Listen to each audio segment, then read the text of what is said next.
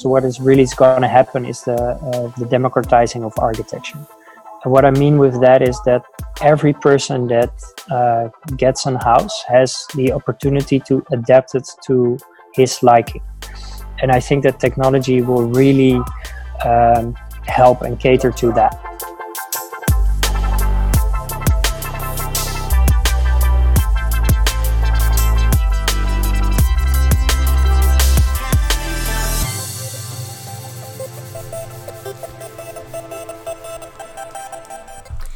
Hi, guys, welcome back to another episode of the IBD Hub. Um, I am extremely happy to have you on board once again. Um, my name is Giulia De Mauro. I'm the host of the IBD Hub podcast, and today we're gonna discuss um, how can we rethink living in the city uh, of tomorrow. And the guest today is David Tol, the founder of Familia, based in Amsterdam. But before uh, getting into uh, the episode, I wanted to do a short introduction um, and do this in a more uh, formal way, let's say, um, and tell you a little bit the story of this po- podcast because I haven't really introduced it, um, and perhaps many of you are wondering how did this all start. Um, so the podcast started three weeks ago now almost four. And it started by me making just a small video on LinkedIn, um, trying to trigger people to um, have a discussion about how they were seeing the future of architecture and construction. Uh, my team and I, we decided to put these discussions as a podcast. Um, we've had listeners going from the USA, Asia, and all over Europe. So we're extremely happy that it's gone uh, this wide.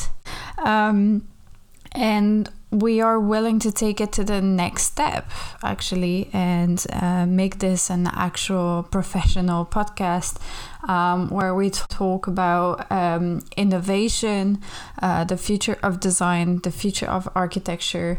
Um, digitalization and uh, the construction and real estate industry.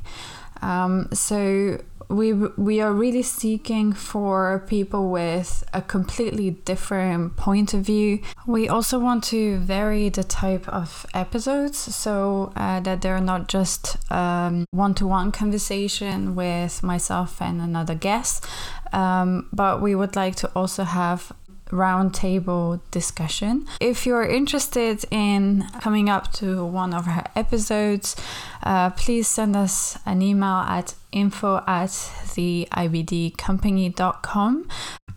Furthermore, um, in the next few weeks, we're going to have incredible episodes. Uh, we already recorded them. Um, I'm really looking forward uh, for you to listen to to to them. Um, so I'm extremely happy today to welcome David Tol, uh, the founder of uh, Familia, uh, an architectural practice based in Amsterdam. And uh, we're going to talk about uh, the future of living in the city. Hi, David. Uh, could you tell us a little bit more about yourself and your company? Uh, well, my, name, my name is David. I'm an uh, architect based in Amsterdam. And I created a, a, housing concept specifically for families for in the uh, high dense urban areas. And currently, I'm uh, doing a pilot project in the US, in Chicago. I was uh, asked to be involved in it in uh, sort of a healing and regenerating neighborhood community. And yeah, that's where uh, my project comes in. Today, I am really happy to talk with you about the future of housing and how the users will have different uh, expectations and new requirements, um, and also how um, you think that cities will evolve uh, in the next few years. Um, so, we have seen uh, lately that with the covid-19 the, the requirements for a living area has been different. A lot of people have been struggling um, with having their family around while working and also have enough space for the kids to safely play. And and so there has been a change in requirements and that probably will have an impact in the future of how we design housing. What's your intake on uh, on this?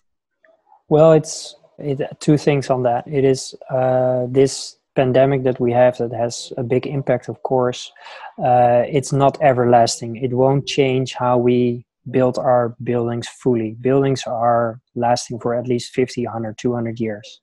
So we have to keep that in mind. We don't really should change or uh, design for our social distancing life i think that that's not a good way to go but what I do think, and what I think is really interesting, is that you now see how uh, our buildings work when you're confined to them a lot more than we are usually. Definitely when you live in big cities, um, you use the city as an outside space and you use those functions. And now you're limited in that. That uh, some countries you can't even use the outside space, and here, uh, luckily in the Netherlands, you can limit it.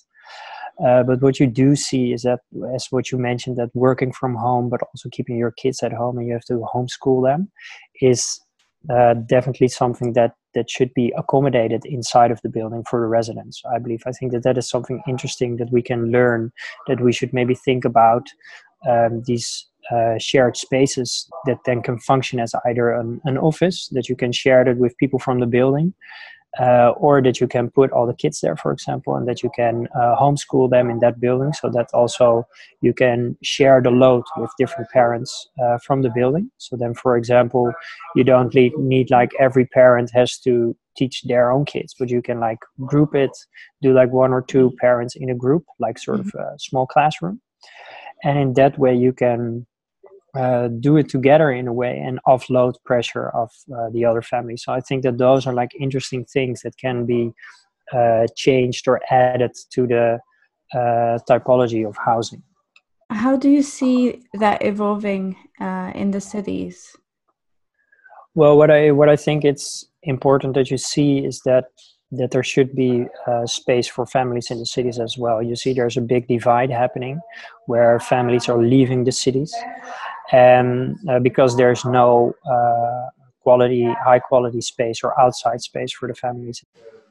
So now with this pandemic the the problems become even more obvious and even more visible that that there's no uh, real space to play outside for or that there's so much these kids have so much energy and they can't really let it go. And that really affects how family life works. So working from home with kids smaller kids older kids it's really hard because they need attention they need to move they need to be outside. And this is something that is really is missing in in the city. So i think that that is one of the the biggest changes that should happen to housing is that that there's like a, a in between space because um, the public space outside is now so uh, busy. There's so many people there that it becomes also anonymous. A lot of bringing in more people into a community or in a city also creates anonymity.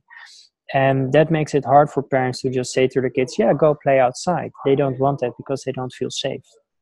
So, what I think is important that we create sort of these new buildings with uh, based on the courtyard typology, a perimeter block typology that creates a safe outside space for kids with uh, a nice high quality, and also include like galleries on there that have uh, a little bit more space than they normally have, so that you can use it as an outside space. That is not just something where you walk and you go to your house, but that it can be a usable space as well.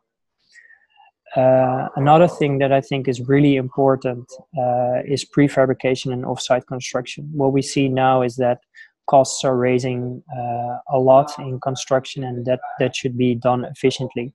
So for me, it's it's important that we start more thinking into modules and into systems than uh, redoing every building from scratch every time. So that's that's where my design also is about. Is that um, it's based on one type of toolbox. It has one set of ingredients, and those are repeated all the time. But they uh, are still uh, changeable and adaptable for aesthetics that they can still uh, be adapted to the context where they are located. But I think that that is like really uh, important next shift that we really go more uh, toward a pre prefab construction. Here in the Netherlands, it's something that is already done, and it's a um, it's more um, advanced than in other countries. But if you look, for example, in the US, there's still uh, so much difference in quality on uh, and availability in prefabrication. And the third point I think is really interesting, and also what is really going to happen is the uh, the democratizing of architecture. And what I mean with that is that every person that uh, gets a house has the opportunity to adapt it to his liking. And I think that technology will really um, help and cater to that. So uh, i am working on an algorithm that uh, gives people like a base floor plan, and with the simple slider system, they can uh, adapt it to their needs and to their wants. So they can even shift entire rooms from the front side or the back side of the apartment, or they can, for example, shift the size of uh, rooms. So uh, the ma- master bedroom is now always the biggest, but maybe the parents say, "Yeah, we only sleep here. We want it smaller. We want bigger rooms for the kids." Those type of uh, simple decisions uh, should be possible and should be accessible to uh, first time or new homeowners. From your experience and your current client, do you think that the developers and the investors are conscious um, that we need a higher quality and a more sustainable building? I think so.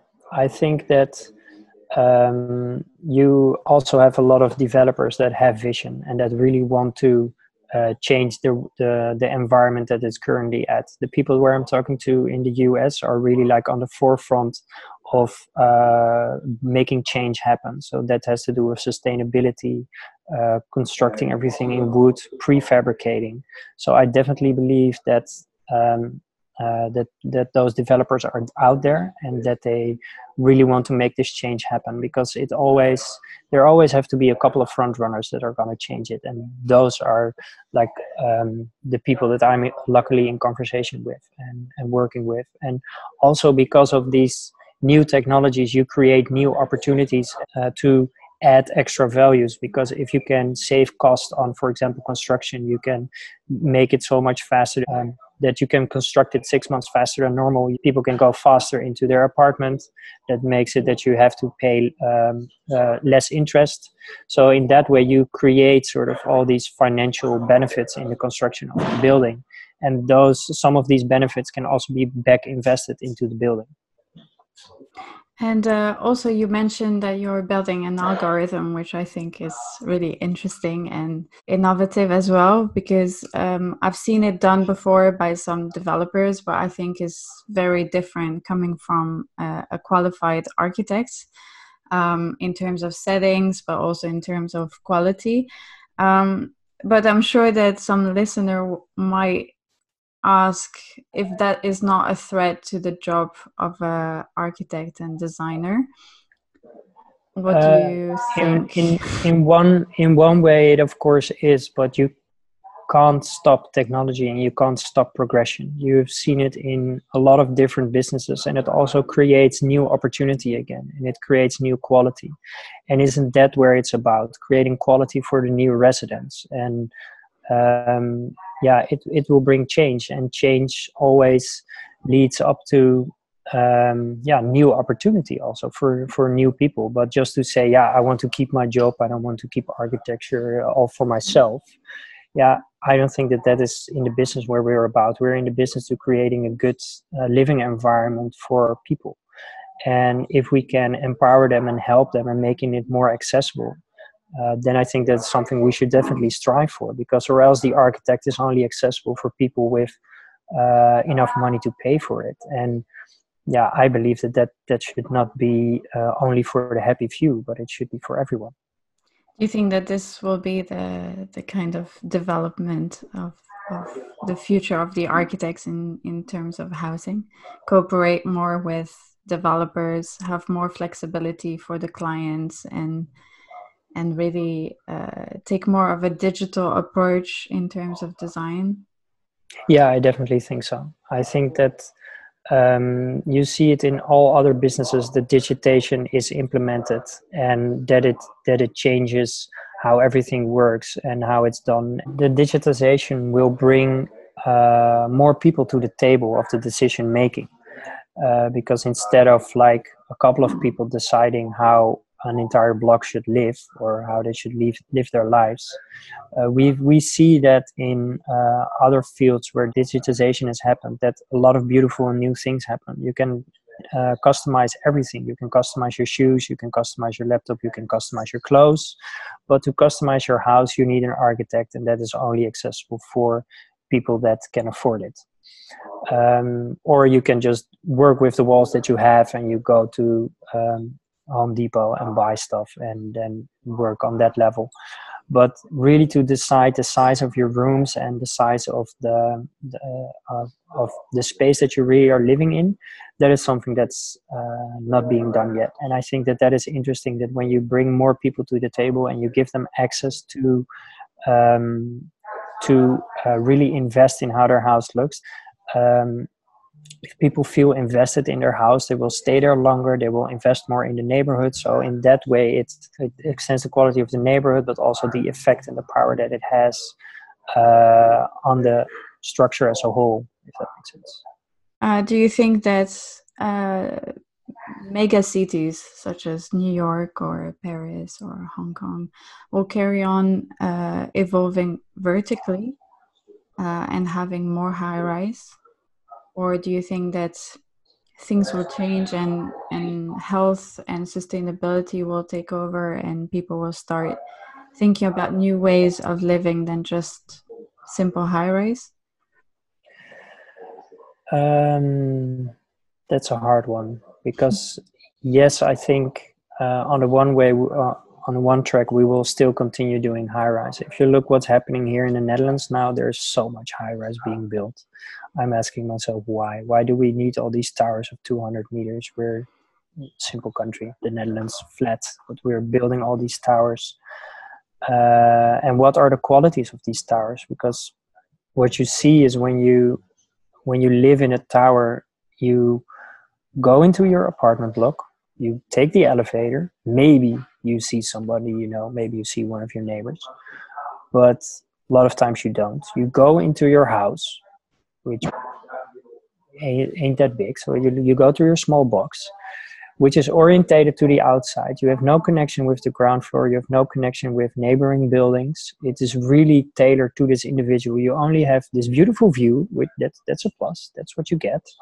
But how how does that work? And how how does that make a community work? Because what, what you do see is that when you have like 20 to 30 people uh, families into a community that they still can know each other and then that's still enough of a mass to form a community but not too big to become anonymous.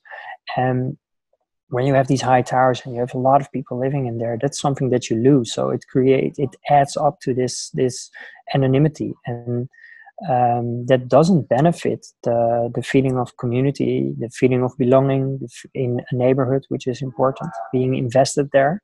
So it really tailors to this uh, individuality that we're now experiencing in a society. And I think that this pandemic could be like a, a pivoting point in a pivoting point in how people uh, think about how they want to live and how they should live and how it will change. But again what you also see is that architecture and construction is always behind. It's always like because the developing of projects takes so long that changing it or you always see it happening a couple of years later and then everything uh, the, the the theory behind it has moved already so much further. So um, it's I think this is definitely a, point where people are really scratching behind their ears. Like, yeah, okay, we should do stuff differently. How are we going to do it? So it's definitely uh, starting a conversation. That's where everything is always about. It starts with a conversation, and that's that's I think how we will change and adapt.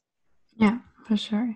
And ultimately, with Familia, what are you trying to aim for?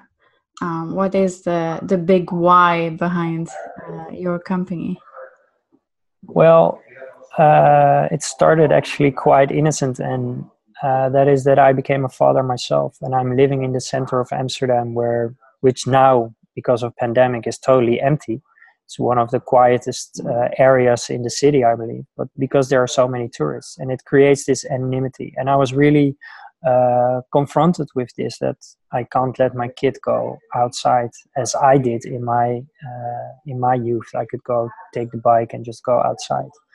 So that really got me thinking and uh, and analyzing like, okay, how are we living now, and what is happening, and how can we change it, or how can we improve it?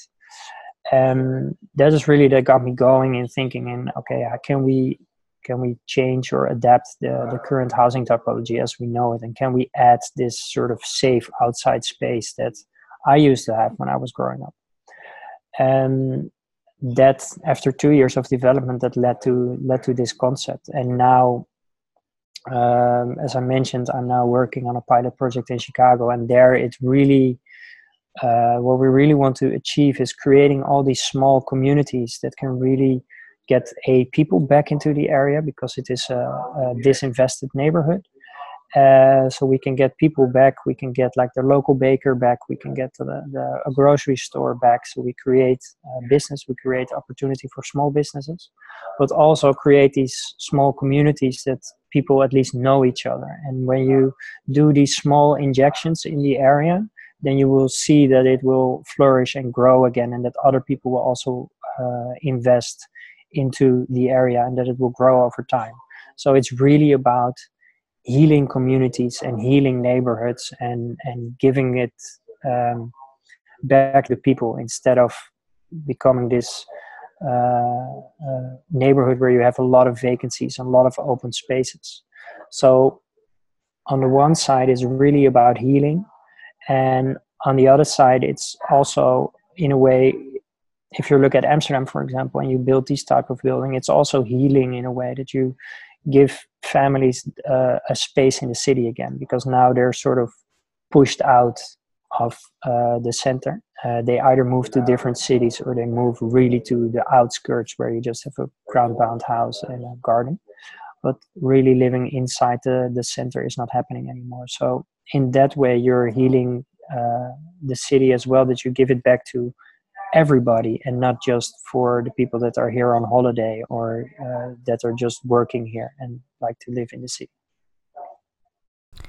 Well david thank you so much again uh, for coming on to this episode. The whole content uh, and overview you gave us was absolutely amazing. So thank you guys for listening. Uh, I'm gonna put uh, David Tol's uh, LinkedIn and Familia's website in the description of the episode. Um, I also know that uh, Familia has a great uh, Instagram account. I will link it uh, below as well. Please go check it out. But also follow us on Instagram, on LinkedIn, and on Facebook at the IBD Hub or the IBD Company. Um, we have loads of content coming up, um, loads of articles, loads of information. Um, so don't forget us. The link is also in the bio below. And for the rest, I hope you have a great week. And I'm looking forward to next week's episode.